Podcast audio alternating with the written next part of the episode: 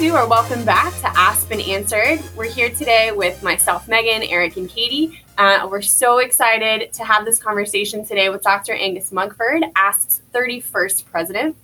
Angus currently serves as the Senior Vice President of Player Development and Performance for the New Jersey Devils.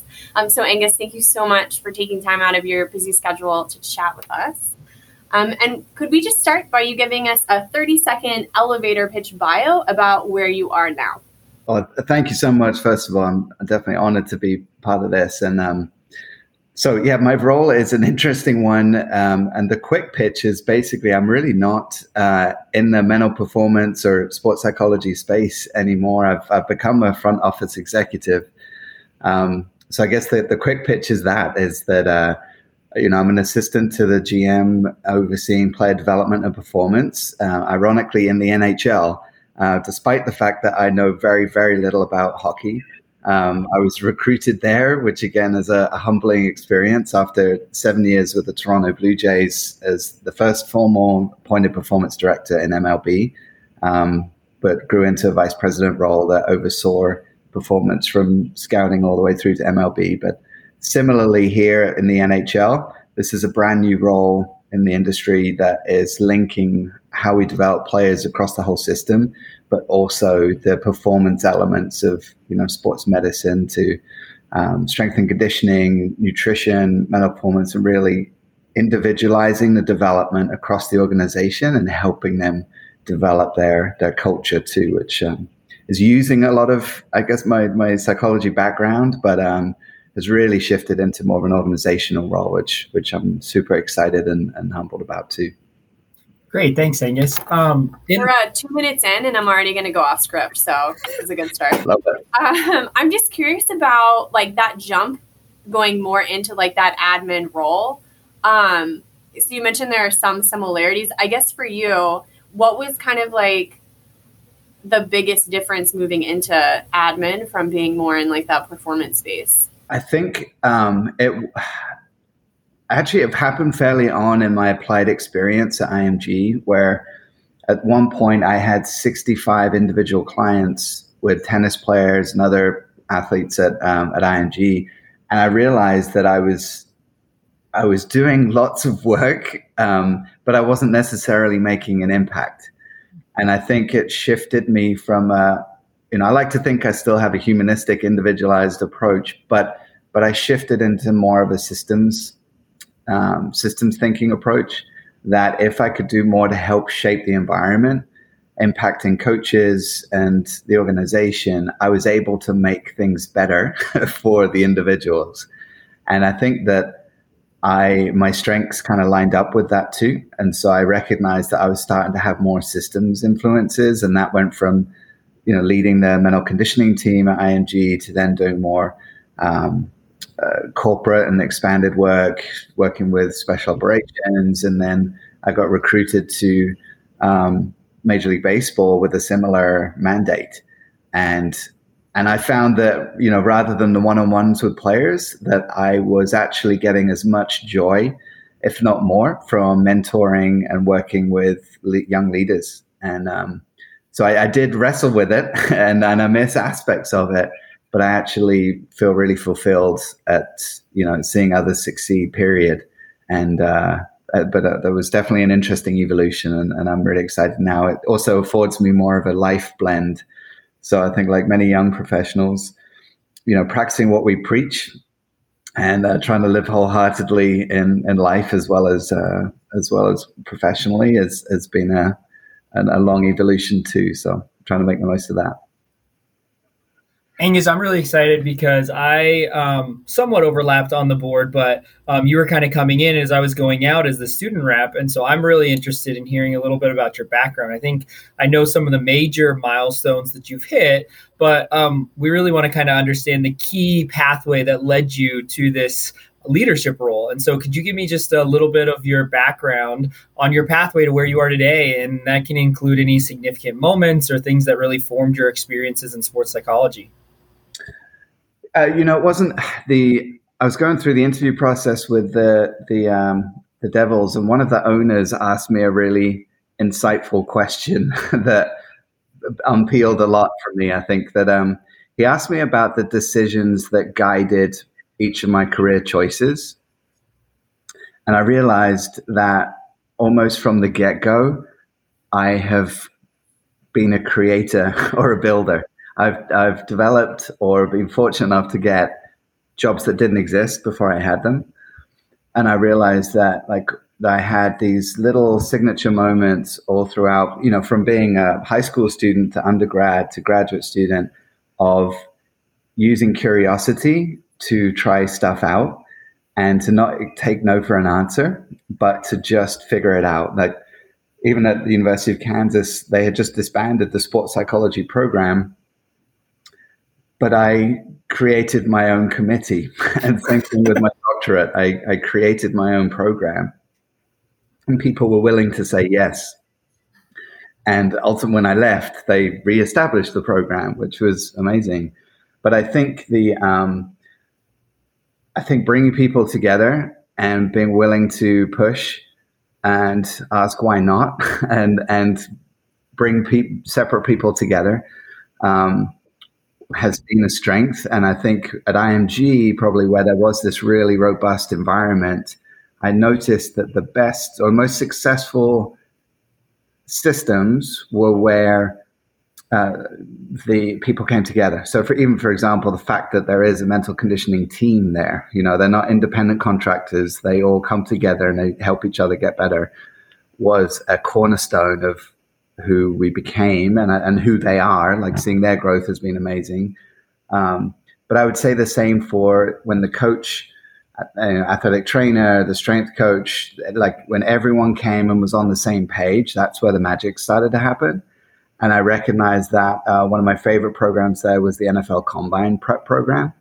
And partly the time constraints and the deliverables were so clear that for 10 weeks, everyone had to really be on the same page. And I think that was the ultimate in seeing how that could operate. And that's where I started to get, I think people started to notice, and even with the special operations community, they created an amazing program to hire a lot of staff, but they completely underprepared the management of those. So people said, here you go, here is a strength coach, a trainer, a physio, analyst, go. And they didn't really understand what that meant to build a team. So I actually found myself helping a lot of integration and development around those teams, and I feel like I've made a career out of that now because it's obvious. And again, the great teams often just do that really well, but there's not a very good systematic process for that.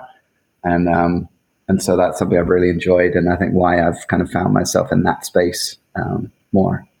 Angus, it sounds really clear that you have a clear set of values that I think come out to me when you're talking. Have you ever sat down and thought, like, these are the most important values to my professional life as I go through?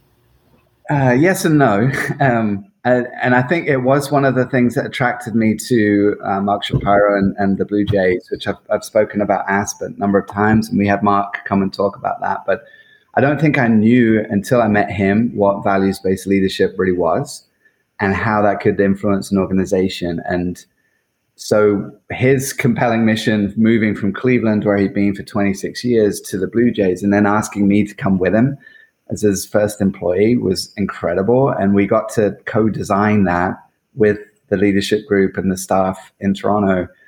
Ironically, the values they established are actually really pretty close to my own. So like their mission that their GM really, Ross Atkins, really simplified was get better every day in order to win and do the things that everyone wants to do, but learning being a key principle of that. And, you know, the five clear ones that, again, not to get too off topic, but collaboration, learning, empowerment, achievement, and respect.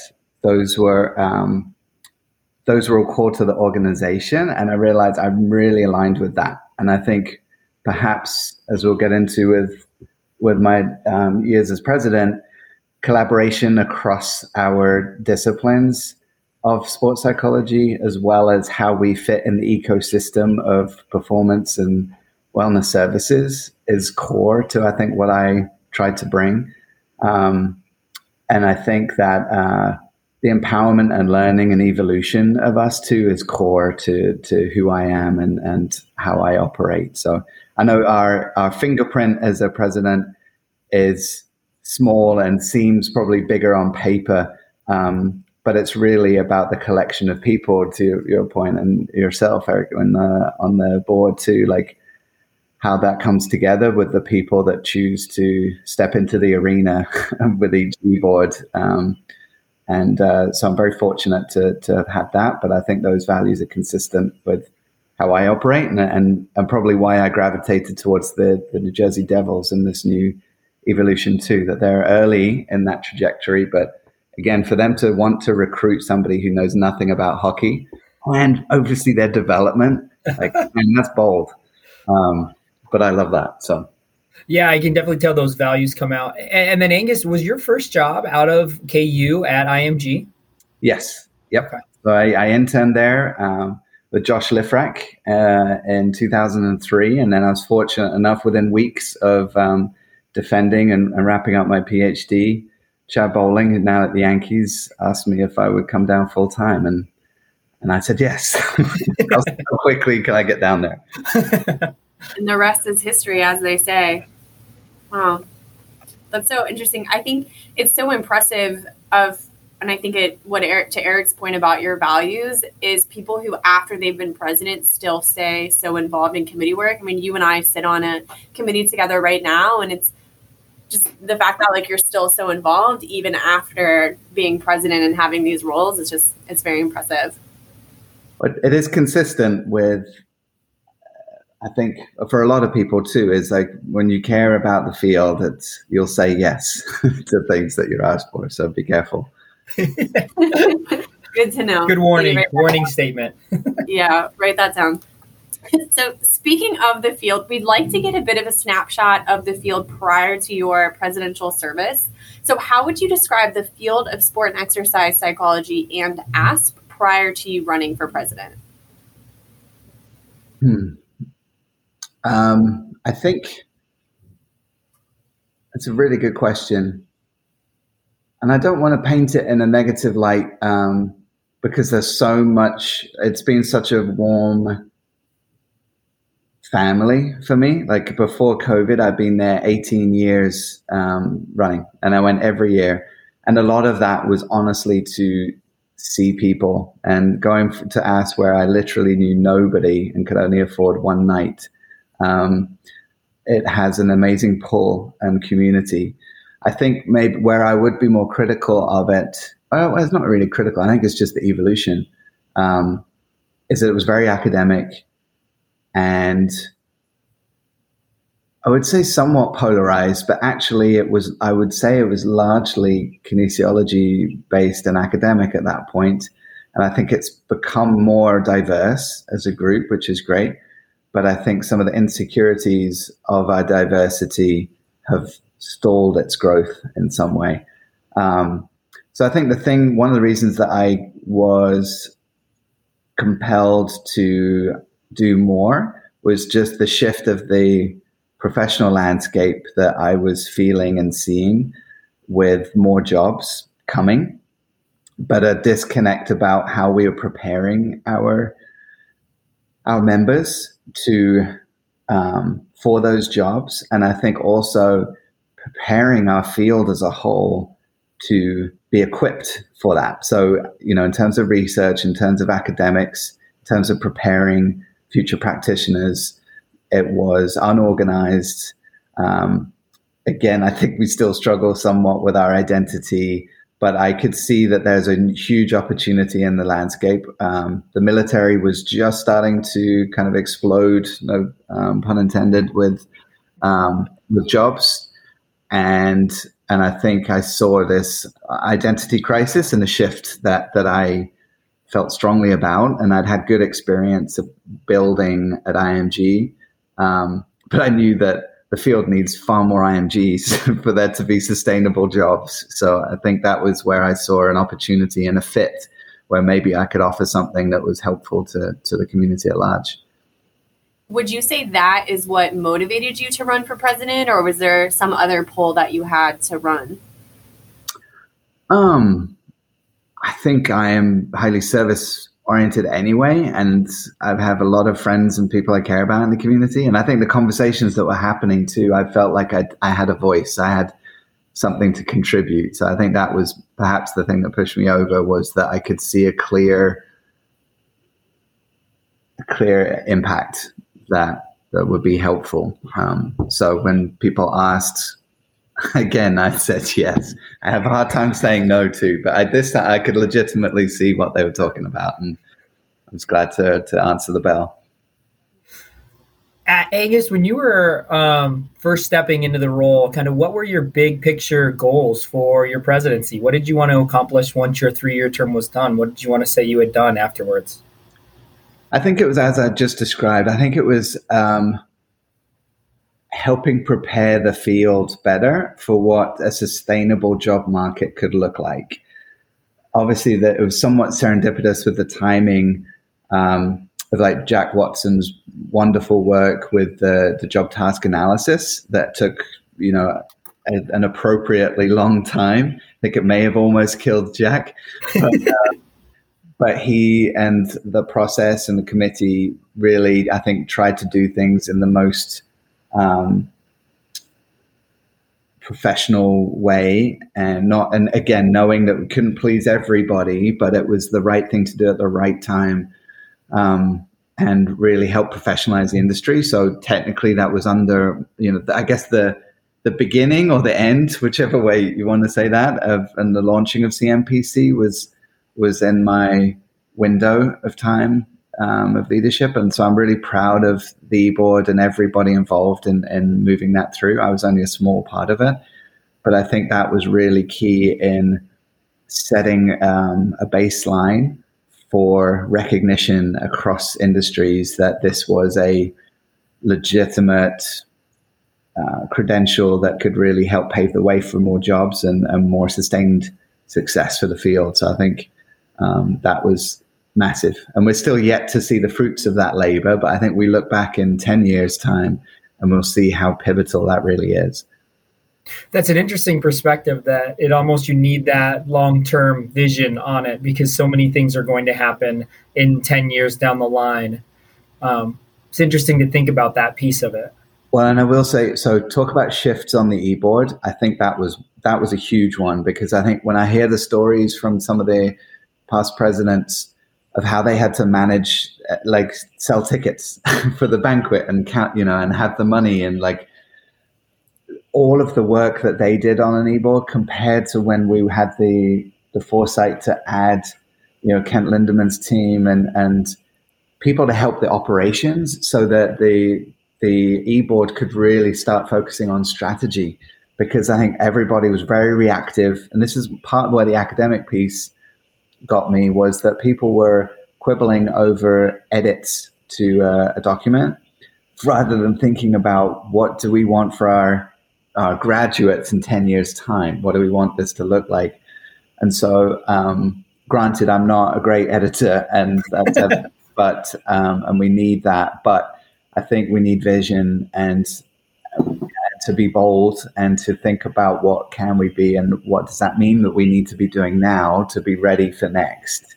And again, I think that's probably a different lens that I tried to bring, and that I think that e-board in particular, the Brent Walkers, the John Metzlers, the Alex Cohns, and you know, some of those individuals, you know, Tracy Statler, but people that really thinking long term about the field, and so I think that was a shift from previously that so much focus went conference to conference, where we were trying to really build these strategic plans and long term vision. So I think we're seeing some of the benefits of that.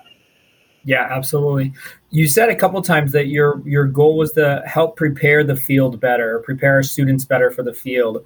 The CMPC is obviously a huge part of that, but what other things were you trying to do to help those individuals feel like they were better prepared for the field, Angus?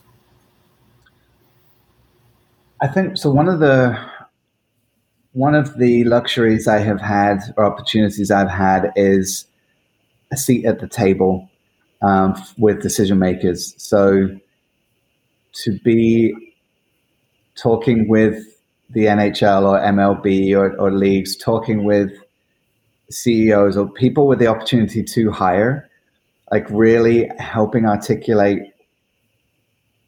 what the needs are, what's that continuum, what are the programs of service, what are the demands. I think having a good understanding of that, and so helping those conversations at the decision-making level is one thing, but I think it's helping bridge that connection that is really huge. And similarly, I think the research to practice element has often been highlighted with ASP, and something that it's done sometimes really well and sometimes not. But I think that the better bridge we have around that, the more sustainable the field is. You know, is research answering the questions that we have around practice, and other practitioners using the research and best practice to impact their clients. And I think when you are connecting those dots, that's when you have real success. And I think that's been sporadic at best. And so being strategic with that, and I think we're starting to see that now, you know, the fact that military contracts have been renewed and continued and grown. I think the proliferation of jobs in the pro sports industry is also evidence that good practice is happening and teams are recognizing value. The fact that we have development is now the new analytics, if you like, or the new Moneyball in baseball, and becoming that in hockey and other sports. Like, I think people are seeing that, yes, acquisition is important, but if you can get acquisition and acquire people more entry-level area and get a big return on development, then organizations are going to do that. But I think that we need to understand that with a burst of jobs, we need a lot of qualified people going in there. And so if there's a disconnect between the two, you've got real trouble. Yeah, absolutely. I think so often in ASP, we hear like the science practitioner model, and that's built into a lot of the presentations. And I really like the way that you described that, of what does that actually look like? And then is the field supporting what this model that we're almost creating? It's interesting. Okay, so to take a step out of kind of the history of ASP for a second, we would love to hear a story from your time in ASP. This is my favorite part of the whole podcast, which I guess I should say my favorite part is learning about the history and all these important things. But anyway, so any kind of story that brings a smile to your face, and we love it when stories include other ASP members. So anything you want, the floor is yours. Man, I have a lot. Like, certainly when I think of conferences, I certainly smile many times. And maybe I'll just share a few, like, touch on highlights as opposed to one belly laugh of a story. You know, and I alluded to the fact that, so it's 20 years minus the two COVID years. But yeah, 2002 in Tucson, only having enough money for one night in a hotel. It's a kind of crazy starting point. But, you know, it's funny, the hotel rooms are kind of a story in themselves, I think, for a lot of ASP students especially, and even a professional IMG piling as many people as we could into a room to be able to split the costs. But I, you know, I think some of my favorite memories have involved my inner idiot as well, which is a fond term by... I call him my Kiwi dad, but many ASP professionals will know Dave Hadfield, or Hadders, from New Zealand rugby, and his incredible spirit and voice, which in Portland brought the house down at karaoke of swinging Sweet Caroline, which was an amazing rendition of that. But his inner idiot and my inner idiot are very good friends. And so there have been moments in conferences where he's asked me to add in a word or two into speeches. One included Turkish delight, which I had to use in a conference session seamlessly, except for the roar of laughter from him in the back row. But yeah, so we've had some playful moments, and I think that, again, that is one of the gifts of ASP, of being professional, taking what we do seriously, but not ourselves too seriously. And so I think that combination of sharing and becoming better professionals, but also having fun at the same time. Inner idiot. I love that. And now I have to know, how did you work Turkish Delight in? Do you remember the context that you were able to use it? I think I was in the flow state and I'm blacked out. I have no idea. But I think if I do get asked to speak at ASP again, then I think for those in the audience, listen carefully. And if there's something that seems really wacky and out of context and there's a smile on my face or a big laugh from the back, that is what's happening. So it sounds like an assignment for our students with the next time we hear Angus talk, Megan. Whoever gets it gets the 5 extra credit points, and we can bring it home for that. Okay. Oh, outstanding. Okay, so we're going to shift back, Angus. So you've been involved in ASP. You said 18-ish, like 20 years. Who knows if those COVID years count, right? But in what ways do you feel the field has evolved? And you spoke a lot about that with your own presidential piece where you were talking about, you know, the CMPC. But thinking about where you came in 18, 20 years ago to where it is now, how do you feel like it's evolved, both good and bad, about that evolution? I'm not sure there's been any bad. I think, you know, a friend of mine, Australian cricket, has a saying that's sadly true of many leadership groups and industries, but he calls it male, stale, and pale. And so I think in many respects, you know, you see a lot more diversity now in our groups, which I think is fantastic evolution from a previously very white male dominated landscape. And so I think seeing the breadth of who we are change has been great. I think the diversity of specialisms within sports psychology too is a great evolution. You know, the fact that we've seen, as I alluded to with, you know, I am a kinesiology education based person, but I think that the fields get stronger with the diverse aspects of clinical psychology, counseling psychology, and even psychiatry becoming part of this community. But I think where we still need help, but I've seen progress, is the inclusive nature of that diversity. So rather than an us versus them, it is a we and it is an us. And again, I think one of the strong voices I have brought to the table for professional baseball and hockey and to an extent, you know, I have a lot of people reach out to me from front offices about it, is the parallel of the physical continuum spectrum. And again, the perspective I try to bring to our community is we're not that different. Like, this is fights that the athletic training community and strength and conditioning community have had for decades before us, over who has the better degree or who has the rights to do XYZ. And I think when we're looking at it, a framework of illness to wellness, you know, everybody has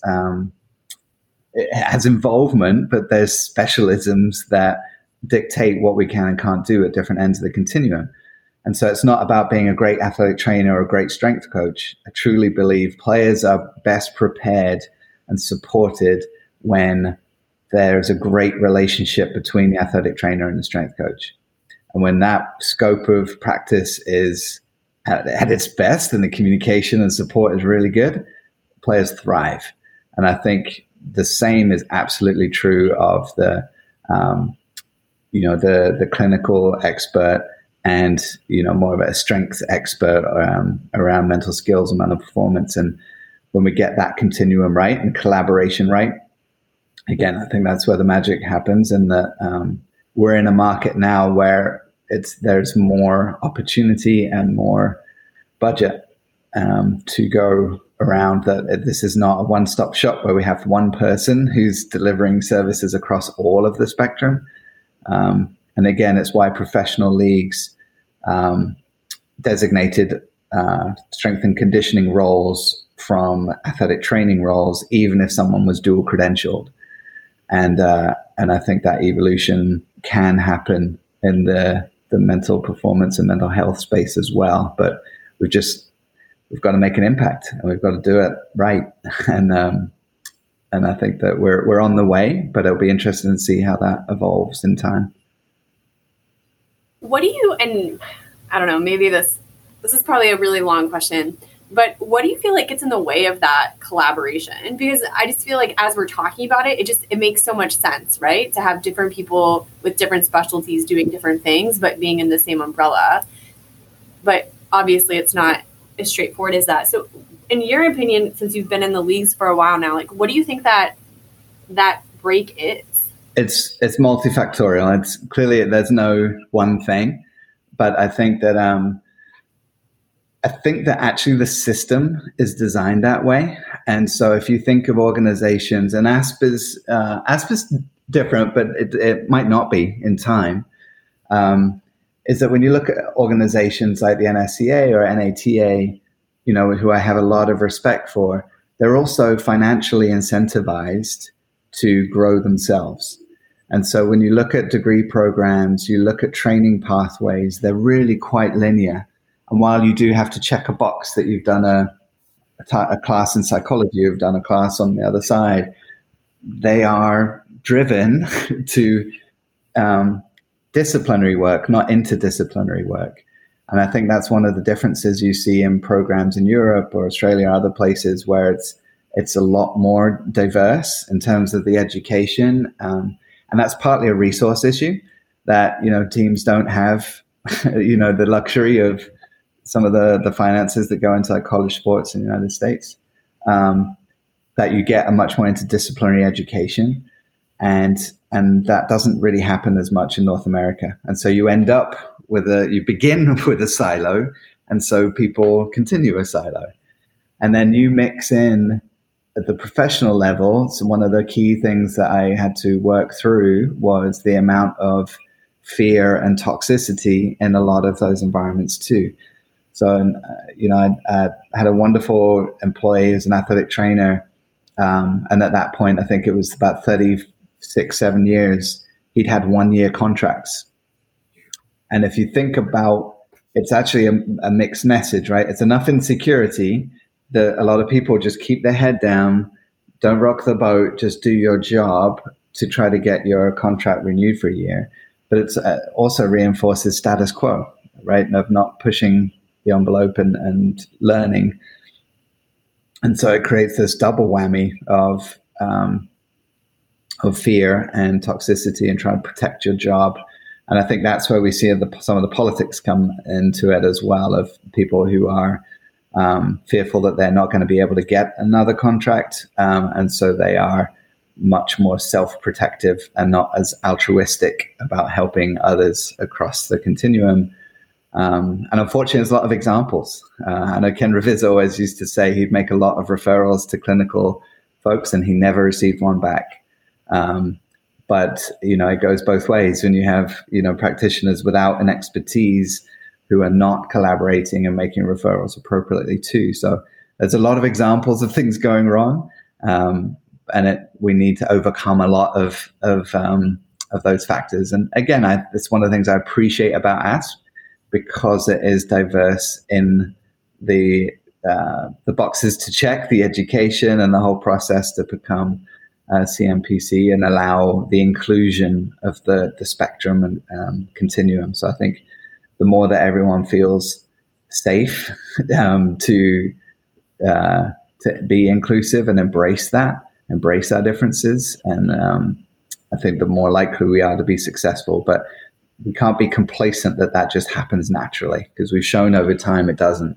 And so again, I think being deliberate and fostering that inclusion is a really important part of what we have to offer. Angus, there's so many things that you said in that I want to go deeper on. One thing you said is, and I 100% agree with we're brought into silo and we stay in a silo.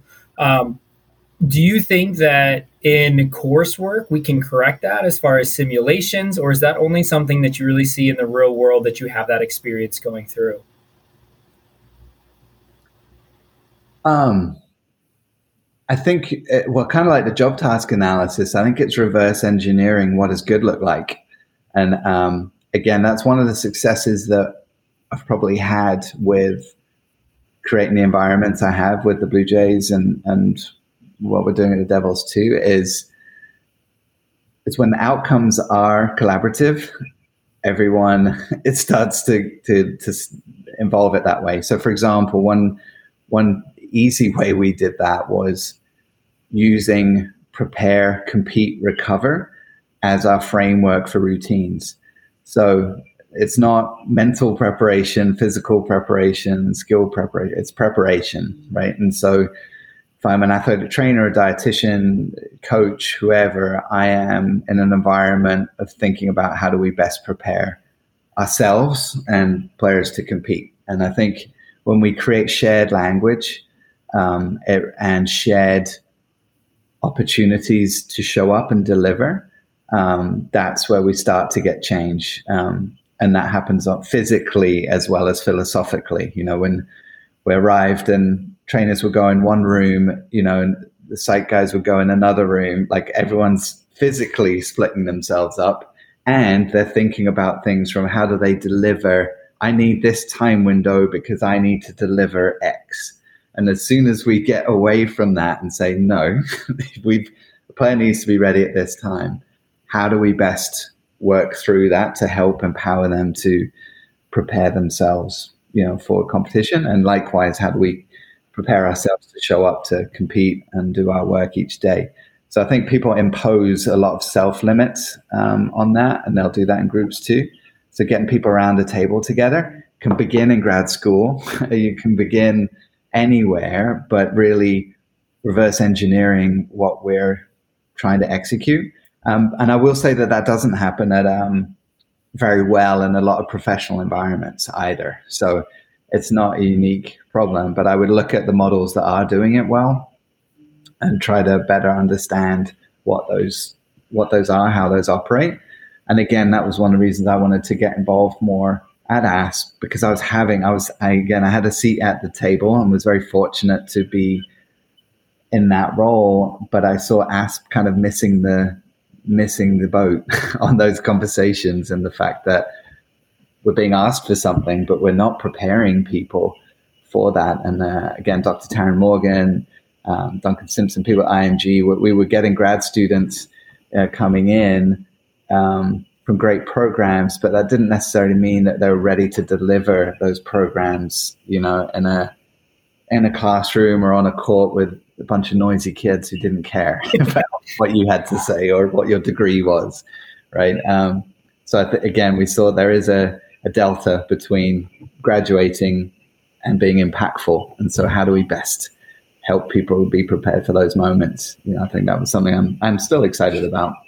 Yeah. The other thing, thank you. That was an awesome answer. I love that. The other thing I was thinking of is you talked about that individual who had a 1-year contract consistently, right? And the short-term nature of that and the lack of kind of just trying to push themselves forward because they're just trying to get that renewal. I know it's slightly different in ASP because it's a 3-year term as president, but really you're coming in for a 1-year term.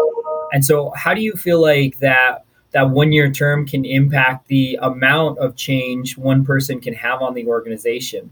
I know you've already mentioned the collaboration you had with Brent, you know, Rob, John, those type of people, but do you think we need to expand it to a 1 year, or is that too much to ask for those individuals in the field? I think I look at leadership differently anyway now. I think that, I think it's less about the title and more about influence. And so I think whether it's, I think there's a cliche, obviously, with a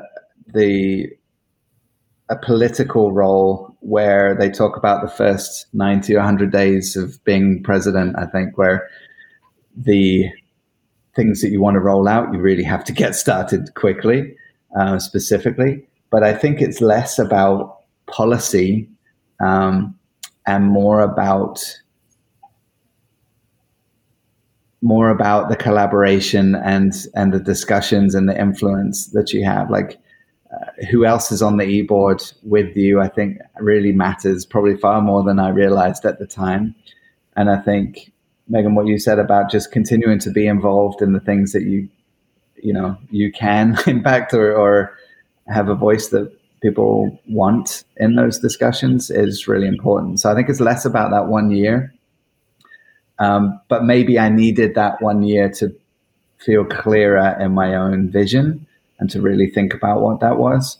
But I think, I really trust the group that are in there. And I think also one of the bits of feedback a lot of the past presidents also had at the time was support and an advocation of doing what you think is right for the field.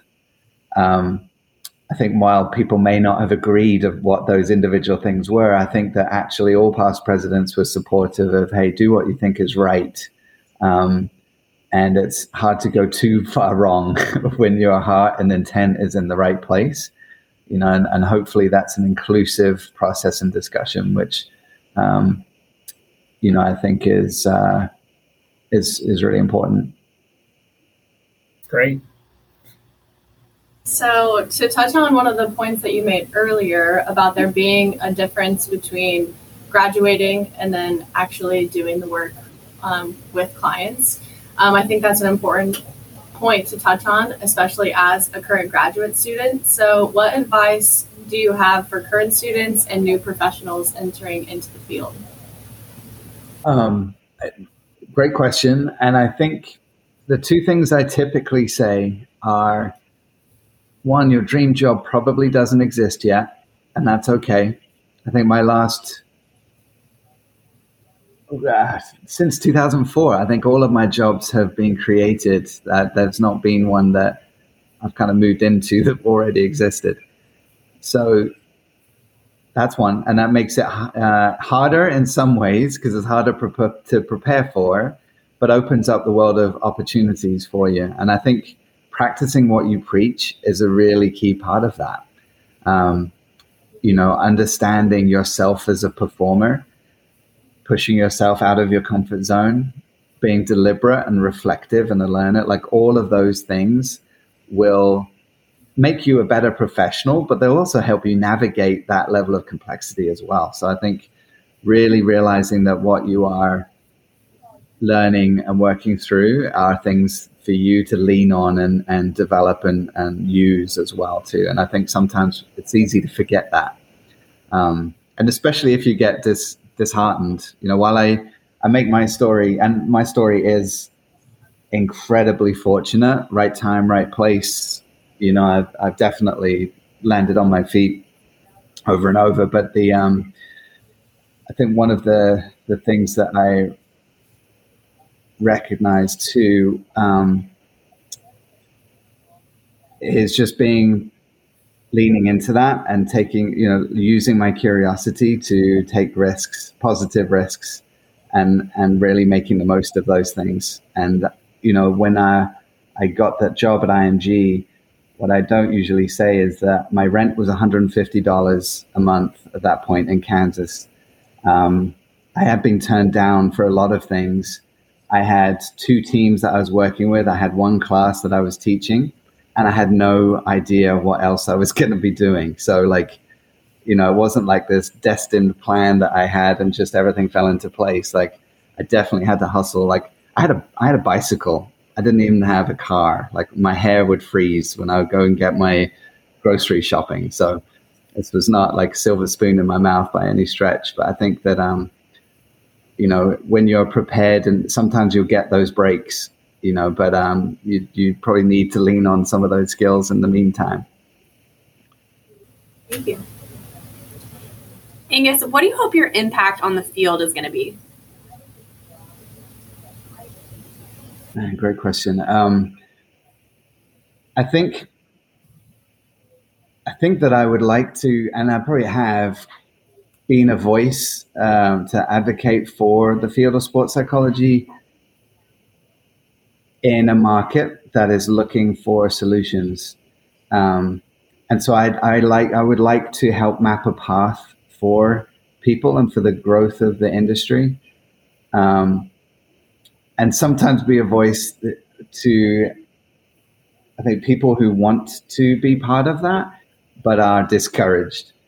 My first day of my undergrad in England, 8 of us were on a double major, and the professor at the time asked who wanted to be a sports psychologist, and we all put our hands up, I think. And he said, there's no such thing. And so you talk about bursting a bubble. And I probably did go away from that for a while, but I think I understand his intent, and what he meant, I believe, was that, just like I said, that dream job doesn't exist yet. So your eyes should be wide open that there are many easier ways to make a living. But I think if you're passionate about it, you can make things happen and use those skills in a lot of different industries.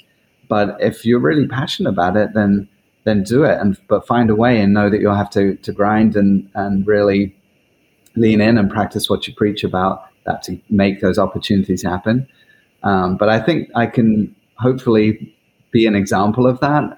But I think also actually help on the decision maker end to, create more roles, which I've certainly been lucky enough to do and hire a lot of people and help recommend and see other jobs grow, from that too. So that's what I hope for. Thank you. Angus, I love your perspective, because I think sometimes, especially individuals new in the field, see you where you are and think, oh, that was just such a linear path to get to there. And obviously it wasn't. It had a lot of twists and turns, and you made a lot of, made the most of the opportunities that were presented to you. And I really appreciate that you're at those tables with those stakeholders for the field and for what's moving forward.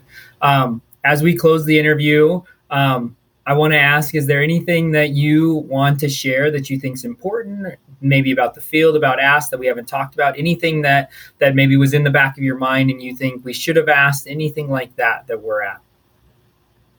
I'm really curious what you were going to ask. I think that's probably one of the things I've missed from not being at the conference, is probably a lot of those informal discussions to really understand what do people care about in grad school, and what are new people coming out right now finding about the job market, and knowing that post-COVID we are going to a new era. Some of it is exciting because I think people have seen that we don't have to do things the same way, and we can evolve and be better. But I also know that the financial and implications are really challenging for a lot of people too. But the conversation around mental health is a lot more constructive, and I think there are a lot more opportunities. And so I am curious on where this evolves in the landscape. But I think that we're going to have more opportunities. So the more that we can continue to learn and be open, and especially the inclusive nature of that continuum, I think, is really critical. So while, we are seeing a lot more around mental health, and I know for the non-licensed people that could be threatening, and I really hope it's not, because there is room for everybody. And I think the more progressive we are around that, the better it is going to be for everybody, because certainly the health and wellness side of people development, as well as the performance aspects, are so linked and intertwined. I really hope that we really grow with that concept rather than against it. It's great. Angus, thank you so much. I think as a field, we're so lucky to have your voice and your advocation, and just the truly collaborative nature of everything that you've shared. I feel really lucky and honored to be part of the conversation. So thank you so much for sharing your story, and everything that you've given into the field. I hope that you've gotten an ounce of it back, because you certainly deserve all of that. Oh, thank you. Definitely more than an ounce. I've built a career on it, so I'm very grateful. But thanks for having me on here. I really appreciate it. It's fun. We've asked, Angus has answered, and we'll see you all next time.